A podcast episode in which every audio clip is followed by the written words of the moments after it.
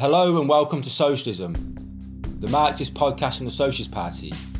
The plans by football's elite for the European Super League revealed the rigged system the billionaires would like to have, but the protests revealed that mass action can force them back. What is necessary now to reclaim football from the billionaire owners for working class people? This episode is a recording of the introduction at a national online meeting hosted by the Socialist Party.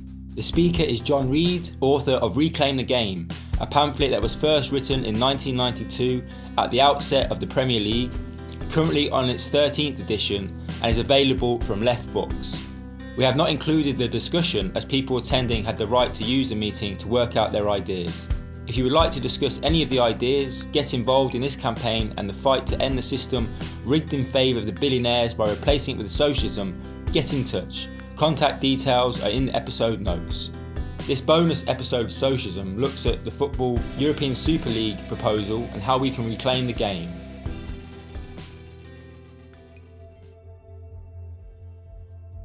My name's Lenny Shale. I'm a member of the Socialist Party and I'm just going to be hosting the meeting tonight. I'm also a Chelsea fan. I was down at Stamford Bridge on Monday night for my sins.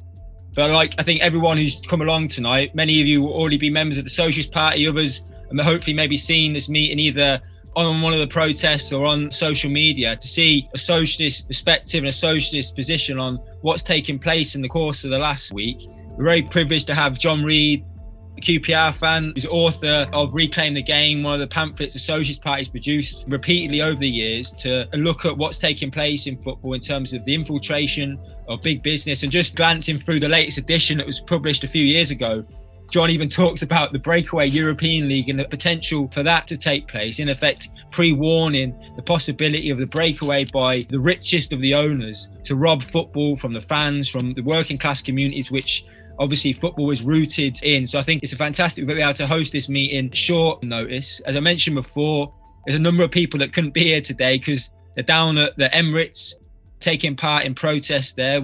And there'll be protests, I know, taking place this weekend at a number of grounds. Because clearly, the attempt by the six clubs in England to join the European Super League, of course, it backfired pretty quickly in the course of only, I think, a day and a bit on Tuesday night after the protests at Chelsea, after clearly players got organised and made it clear to their owners that they weren't going to be part of this process. But what is clearly sparked in the minds of hundreds of thousands, if not millions, of working class football fans is actually they've had enough of big business dominating football. They've had enough of being outpriced of their own grounds. They've had enough of dominating big business forces, robbing them blind, robbing our game, which, as I mentioned before, is rooted within the working class. Football developed with the working class. It's our game, and we as socialists play particular importance in any struggle for working people for our benefits and our gains. And football's no different to that. It's part of our culture. For many people, part of their daily lives. So it's an important struggle for workers, an important struggle for socialists. So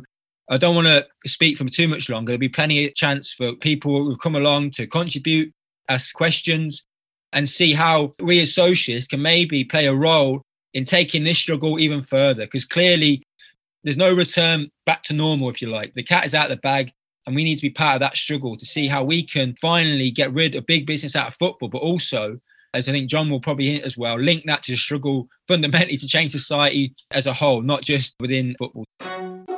Good evening, everybody.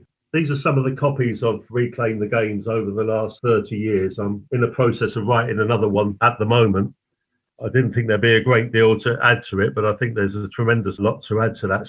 That will be out hopefully in September when we'll be able to physically start going back to football. It's been a bad couple of weeks if you're a football hating Republican. With first of all Prince Philip dying and then football in the news, but at least the football events managed to keep Prince Philip off the news. It's a wonder they didn't credit him for the collapse of the European Super League with everything else he was credited with. I think this has come as a massive shock for the majority of football fans. But for members of the Socialist Party, it is a question of foresight over astonishment. We have in our publications, and I'll go back over the last 20 years, saying that the gradual development was towards a European Super League. And I'll go on to that. And really, it's interesting in the last few days, you've had economists coming on rather than football pundits explaining the money involved between 3 billion and 4.3 billion was promised by JP Morgan, an investment bank. Club shares, particularly at Manchester United, rocketed as a result of that. Now, for most fans growing up in football, you look at the results of your team on the pitch and you look at where they finish in the league on merit. If they win the league, they won it on merit normally. And if they get relegated, exactly the same. But I think over the last 30 years, reflecting neoliberal society, money money's always been a factor in football, but not to the extent it is now. We have football corporations existing now, in many cases, not football teams. In Reclaim the Game, 10 seasons of the Premier League swindle, which I wrote 20 years ago, I wrote the following We have already seen the beginnings of a European Super League with the Extended Champions League, which was a compromise set up by UEFA to appease the biggest clubs and to suck in ever greater amounts of TV cash. That was written 20 years ago in our publications. Just an aside, friends of mine who I've sold a book to years ago, they were winding me up about all of the things I wrote and the Socialist Party wrote. I've had people phoning me up in the last week apologising and saying you've been correct all along. This is the final straw. Personally, I don't give a damn about the so called Big Six teams or the Big 20 European teams. I'm far more distressed by what happened to Bury going out of existence, what happened to Wrexham Wales' oldest club or the oldest club in Britain, Notts County, that are both out of the league. I'm far more worried about them than the sleazy six. Now, Real Madrid's chairman, I think his name's Perez, I think he's an ex right wing politician as well, said they have to move to a Super League because of the finances. The clubs are massively in debt. And yes, they are massively in debt. I think part of Spurs' debts is due to the new stadium. Spurs is 589 million in debt. Manchester United 450 million, mainly down to the Glazers. Juventus 335. Real and Barcelona similar debts as well.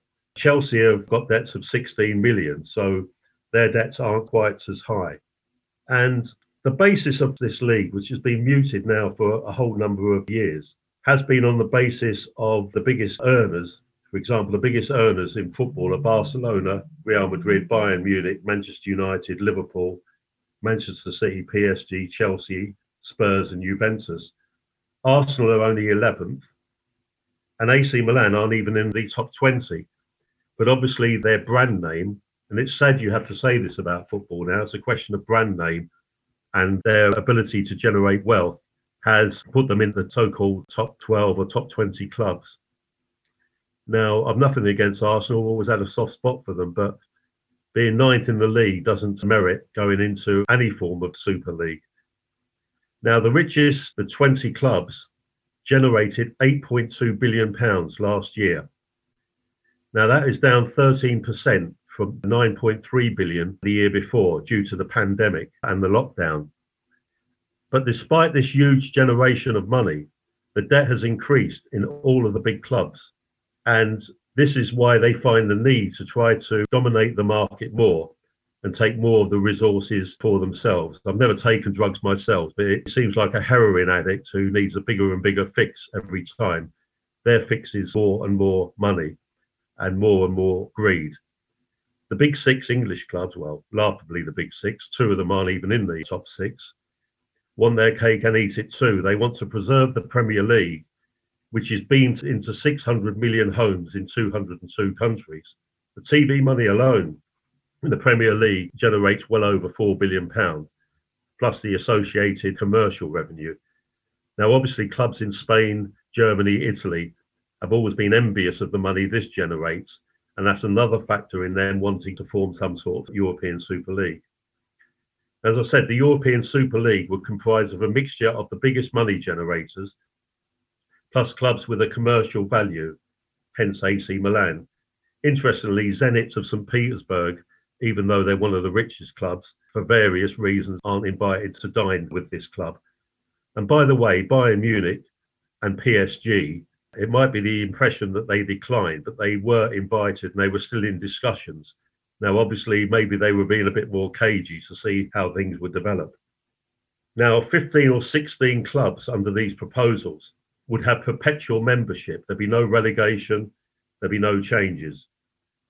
And as I've said before, if it had have developed, there may well have been a second tier of 16 to remove those teams away from possibly even their leagues. Now let's go back to Barcelona, who are pleading poverty. They generate 715 million euros a year. But Messi alone receives 133 million euros a season. His last contract was worth 555 million euros. So I can't really sympathize with that being poverty. Now, this movement was initially led by Real Madrid. These clubs considered ditching at one stage their national leagues. I stated that in the Reclaim the Game 2019 edition. I stated this would leave hundreds of other clubs behind and potentially destroy or severely harm a number of national leagues. It would massively harm the pyramid structure in English football, in which promotion and relegation on merit is at the heart of all competitions. The owners of football are to blame. In Reclaim the Game, I argued we need to drive out the billionaires out of football. Ironically, they have increased the debt in football. They haven't come in and managed football and taken football forward in, in that way. And by the way, let's stamp on the idea that it's got anything to do with the nationality of owners as well. In fact, Barcelona and Real Madrid are technically owned by the supporters. The main directors are the supporters who elect the board. The racists in England disgracefully say it is the foreigners or Americans, or even more darkly say it's the Jewish owners of these clubs. But those who have taken over English football, whether Jewish, Christian, Muslim, or atheist, have one thing in common they are parasitic capitalists. That's what they are and they're trying to get their snouts in the trough of the multi billion pound football industry. Now, football clubs should be discussing the major issues, which I was going to be writing about in the latest edition of Reclaim the Game. They should be discussing how to rid football of racism, how to deal with the serious industrial injury caused by heading a football, or with the serious paedophile cases in football. Football is the only industry where you can buy and sell children the rich talent of Africa and South America is bought by the corporate clubs. Raheem Sterling, as a 14 year old playing for my club, Queen's Park Rangers, was sold to Liverpool for £1 million when he was only 14 years old. Football authorities in England and Europe should have been discussing how to protect the smaller clubs and grassroots football, the lifeblood of the game. Instead, behind closed doors, they were hatching a plan that took greed to a stratospheric level. This during a pandemic where hundreds of thousands of people in Europe and millions worldwide have died. These greedy, and at this stage you can choose any expletive you want, I'm not going to swear at this meeting, have attempted to hijack football for their own greedy quest and sod all the rest. That's their mantra. Indeed, 10 of the richest English clubs do not even need crowds to break even or make a profit. They thought by announcing these plans with no crowds attending, they could push these plans through. They do not understand football and its traditions. Manchester United was originally formed by rail workers, Arsenal by munition workers in Greenwich. Many clubs had a socialistic origin, if you read their histories. And fans have a respect for tradition. A banner at the demonstration at Stamford Bridge demanded the right of fans to go to Stoke on a cold Tuesday night most of these billionaires wouldn't even know where Stoke is. Actually, some of them wouldn't even know where Stamford Bridge is, for that matter. For them, it's just a question of listings in the Financial Times and other journals. In fact, the demonstrations at all six clubs, fans have said they should be and want to be a league on merit, not because of money. Fans respect other clubs. Growing up, I used to go to Stamford Bridge with my best friend and Chelsea supporter Dennis one week, and he used to come to Loftus Road on alternative Saturdays. Well, you could afford to do it then, you can't now. But you grew up loving football and going to different matches. Even clubs I absolutely detest, like Luton and Norwich, I would not wish them out of existence. There's a right for every club to exist, and I defend that right. The huge groundswell shocked the out of touch owners, as did the response from ex-players like Milner, Carragher, Neville, etc., who even though they're millionaires, are from a working class background and know the history of the clubs they love. Even Pep Guardiola, Klopp made statements that they hated the idea of what was happening. Facing a huge fans' revolt and even a possible players' strike, which I think would have developed given time, the so called Big Six backed down. UEFA and FIFA threatened disciplinary action, banning these clubs from all competitions and players from playing for their country. There was talk of voiding this weekend's League Cup final, kicking Chelsea out of the FA Cup and Europe, and kicking Real Madrid, Chelsea, Man City, Man United, Arsenal, and whoever else is in those competitions. I must admit, I don't spend my time keeping up with all of that. But the hypocrisy is rife. The FA allowed clubs to keep all their home gate receipts. I think this was about 40 years ago. In the 1980s, Irving Scholar, chairman then of Spurs, flouted Rule 34.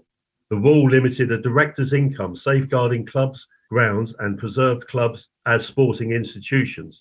He flouted the rule by making Spurs a PLC, which opened up the door to corporate football clubs. And Spurs and then other clubs eventually entered the stock exchange. When the great Spurs manager Keith Burkinshaw walked away from White Hart Lane in 1984, despite winning the UEFA Cup, he said there used to be a football club over there. And I think those words are proven true. In 1992, the Premier League was formed, and I wrote the first Reclaim the Game, which was a militant production in those days, and it's a Socialist Party production now. Same organisation, different name. And we were the only party to campaign against the Premier League, as we had previously led a national campaign against football ID cards.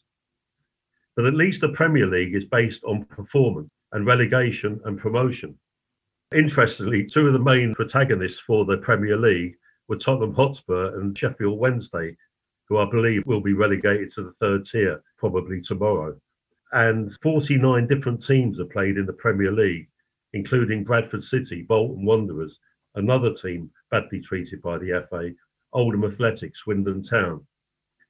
And in the inaugural Premier League, that most wonderful team from West London, Queen's Park Rangers finished fifth. So it just shows. But joking aside, I'm ashamed that QPR took part in the Premier League. In fact, it wasn't resisted by any club at the time. They all fell under this illusion that they could get on the gravy train. And let's be under no illusion. If other clubs than the so called Big Six have been offered that situation, their directors wouldn't have been any different, by the way. So we can't sort of castigate those clubs and hold the clubs that aren't involved up as some sort of example of morality. Also, FIFA can pontificate all they like, but their level of sleaze and corruption would put the Borgias to shame. I put in Reclaim the Game that Russia and Qatar bought the World Cup. In fact, it was well known by football journalists and writers, even before the announcement, that they had actually bought the World Cup that Sepp Blatter and other were taken bribes.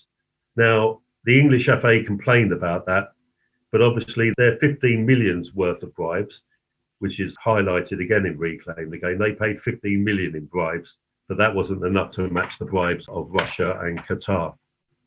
UEFA complains about the Super League, but it set up the framework of a Super League with the Champions League and coefficients, etc. Before that was set up, you had to actually be champions of your country to compete.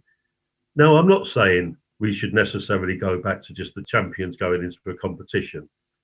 As socialists and as Marxists, we're not against change and we're up for discussion. But any competition has to be based on merit and qualification by winning football games. By the way, it's a massive victory by fans. And the Super League proposals, by the way, will not go away. We need to continue to be vigilant and to demonstrate against it. UEFA will introduce a variation of it. They will guarantee more high profile matches. They may automatically enter so called high profile prestige clubs into the Champions League, not based on their ability, but based on their ability to generate money. In the Premier League, the Premier League itself attempted to introduce Game 39 a number of years ago, which would have seen games played in Kolkata, New York, Beijing, etc played out for television audiences and geared to viewing times in China or the USA. This was massively resisted by fans. But don't say that UEFA might not introduce an aspect of this in any reorganisation of the European Champions League, of taking a roadshow around the world with games kicking off our time, three in the morning, etc., just to fuel the television market. The Socialist Party has been involved in fan struggles in England and Wales at many clubs. Reclaim the Game has been sold in every continent and has even been mentioned in academic books in the USA and elsewhere. Even some German fans translated it into German. It was translated into German by anarchists in Germany. Hopefully, they translated it correctly. I'm not speaking German, I don't know. Football only used to make the back pages. Now it is analysed by the Financial Times, the New York Times, the Economist, and they wheel out economists to discuss the game. The Tory government was forced to oppose the Super League. They fear the masses.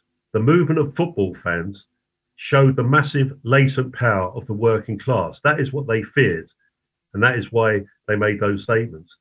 They feared that if the cloak of naked capitalism was lifted, in football that the working class would draw conclusions about the rest of society. As with the NHS, the government had to pretend to care. They don't care. They would actually like to see neoliberalism extended and profits extended. Football may be the opiate of the masses, or to paraphrase Lennon, that's John, not VI, it may be bigger than religion. But for fans around the world, it is still the people's game. I'll finish with a number of quotes, first of all from Stanley Matthews, one of the great players of English football. And in his autobiography, he said football from the 1930s up to the 1980s served as a strong social glue. Many supporters left the pit, shaft, shipyards, factory floor from a Saturday morning half shift and headed straight to see their favourite team for a sense of escape as well as entertainment. He goes on to say, ask yourself this does the supporter who can afford an executive box or regular corporate matchday entertainment and has watched his or her team lose 1 0 feel gutted on a Monday morning when they leave their comfortable home? I doubt it very much. The great Bill Shankly, the legendary Liverpool manager, said, The socialism I believe in is everybody working for the same goal and everybody having their share in the rewards. This is how I see football or Brian Clough, the great manager of Nottingham Forest and Derby, always called for socialism. He supported the miners and sided with the workers. He had some dodgy ideas about other things. I do know that before anybody corrects me. As did Big Jack Charlton as well. If you watch that biography of him on the television, he stood shoulder to shoulder with Scargill and the miners. The Carraghers, Milners, and Nevilles and supporters group may not have been talking about socialism, but it was a class based response and I think this put fear into the ruling class, and so it should be as well. They fear working class people taking to the streets. And by the way, they won't be able to bash football fans off the street as easy as they have done with other protesters, and they also fear that as well. I'll finish with we must link our fight to reclaim the game, for the fight to reclaim society and to end capitalism. As I said earlier, it's no use just calling for the clubs to have some sort of share ownership of clubs. As with Barcelona and Real Madrid, under a capitalistic society, you don't get real control. The development of football reflects the development of capitalism. The rich get richer, the poor go to the wall. And we've seen the neoliberalism of society extended into football. In a new socialist society, all football clubs will be preserved. They will be owned, controlled, and run by fans and the local community their facilities would be open to and used by the local community. I'd urge you, if you're already not a member, to join the Socialist Party, to take Reclaim the Game and to take our leaflets to bring along to your own clubs and join the struggle to transform football and societies. We must put an end to the barbaric system of capitalism and fight for a democratic planned socialist economy organized across international borders and based on human solidarity and cooperation. Then, for the first time in history, working people, the majority in society, would have democratic control. The world would be rid of the horrors of war, most diseases, hunger, and the ecological mess that we're in at the moment. Reclaim the game, fight for the socialist revolution. Thank you. Socialism is produced by the Socialist Party. the England and Wales section of the Committee for Workers International. This bonus track is a recording of the introduction by John Reid at the Socialist Party public meeting on the proposal for a Football European Super League that was defeated. And I'm Lenny Shell. This episode was edited by Nick Hart. You can find further reading in the notes in your podcast app. If you want to get in touch, email socialismpodcast at socialistparty.org.uk. Socialism, the podcast, relies on the funding from our members and supporters. We have no big business backers or adverts which allows us to maintain our political independence. Can you help fund this podcast? You can make a regular donation or a one off payment at socialistparty.org.uk forward slash donate. Even more importantly, do you agree with the ideas of the Socialist Party as we've raised here? Get in touch and find out how you can become a member and apply to join at socialistparty.org.uk forward slash join. If you live outside England and Wales and want to join the fight for socialism in your country, contact the Committee for Workers International by visiting socialistworld.net. Till next time, solidarity.